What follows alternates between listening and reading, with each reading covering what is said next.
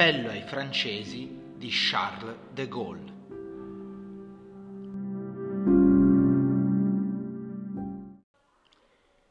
Terza puntata di questa miniserie legata ai tre discorsi, a tre famosi discorsi dell'inizio della Seconda Guerra Mondiale.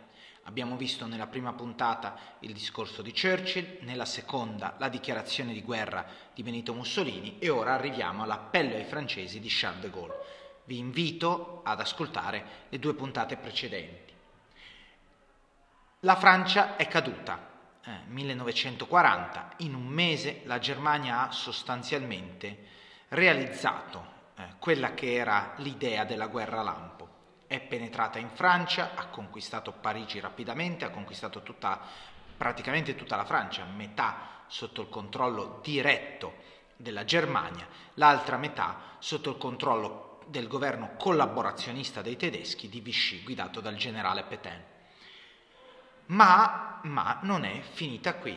Eh, eh, De Gaulle, uno dei più importanti generali dell'esercito francese, è, si è rifugiato a Londra. E da Londra inizia all'alba della sconfitta una campagna di resistenza che sarà fondamentale per la Francia, non solo perché guiderà la resistenza partigiana di quelli che si chiamano in francese i maquisards eh, all'interno del territorio francese, ma permetterà, e questo è dal punto di vista mh, storico-politico forse la, il ruolo maggiore di De Gaulle permetterà alla Francia di sedersi nel 1945 al tavolo dei vincitori. È per questo motivo e per la resistenza continua di De Gaulle durante tutti gli anni della guerra che la Francia ha potuto all'alba, del, all'alba del, della pace sedersi insieme a Regno Unito, Stati Uniti e Unione Sovietica a eh, stabilire le condizioni della pace.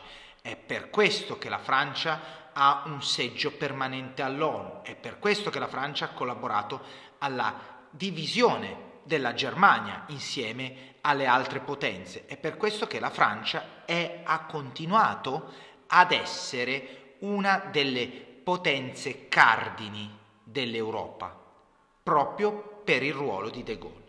Andiamo a vedere alcune parti di questo importantissimo discorso. I capi, che da diversi anni sono alla testa delle armate francesi, hanno formato un governo. Questo governo, con il pretesto della sconfitta delle nostre armate, si è messo in contatto con il nemico per porre fine al combattimento. È il riferimento al governo di Vichy. Eh, la Francia ha dichiarato la resa. Certo, noi siamo stati, siamo sommersi dalla forza meccanica, terrestre e aerea del nemico. E qui De Gaulle lo ripete più volte nel discorso, è evidente la presa di coscienza del fatto che la Germania militarmente abbia vinto. Non sta rifuggendo dalla realtà, non sta dicendo no, le cose possono essere viste in un altro modo. No, no, la Germania ha vinto. Infinitamente più del loro numero sono eh, i carri armati, arma, i carri armati, gli aerei, la tattica dei tedeschi che ci fanno arretrare. Sono i carri armati, gli aerei e la tattica dei tedeschi che hanno colto di sorpresa i nostri capi al punto da condurli là dove si trovano oggi non c'è remissione, la colpa è segnata, abbiamo perso. Ma qui il discorso di De Gaulle cambia ed è molto interessante. Ma è detta l'ultima parola? Deve scomparire ogni speranza? La sconfitta è definitiva? No, qui è il discorso che cambia. De Gaulle dice abbiamo perso, ma non abbiamo perso per sempre. Credete a me che vi parlo con conoscenza di causa, che vi dico che nulla è perso per la Francia. Gli stessi mezzi che ci hanno vinto possono un giorno portare la vittoria, perché la Francia non è sola, non è sola perché è appoggiata, qui intervengo io, dall'esercito britannico, dal regno britannico, dal grande regno britannico e in più può, come l'Inghilterra, utilizzare illimitatamente l'immensa capacità industriale degli Stati Uniti gli Stati Uniti non sono ancora in guerra, ma stanno aiutando economicamente i futuri alleati, la Francia e il Regno Unito. Questa guerra non è limitata al disgraziato territorio del nostro paese. Questa guerra non è decisa dalla battaglia di Francia, questa guerra è una guerra mondiale.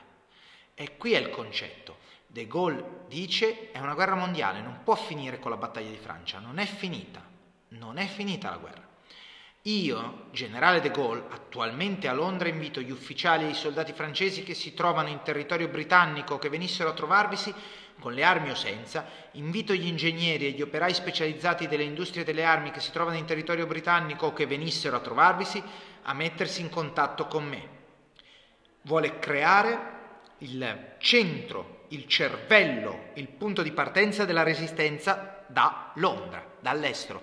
E De Gaulle guiderà da Radio Londra la resistenza della Francia per tutto il periodo della guerra e sarà poi lui alla guida delle armate francesi a eh, passare in, nella città di Parigi liberata. Qualsiasi cosa capiti, la fiamma della resistenza francese non deve spegnersi e non si spegnerà. Domani, come oggi, parlerò alla radio di Londra. E quindi l'appello è chiaro ai francesi, non non abbattetevi, eh, la guerra sarà lunga ma non è finita. Abbiamo perso, militarmente i tedeschi hanno dimostrato di essere superiori a noi, ma le sorti possono cambiare.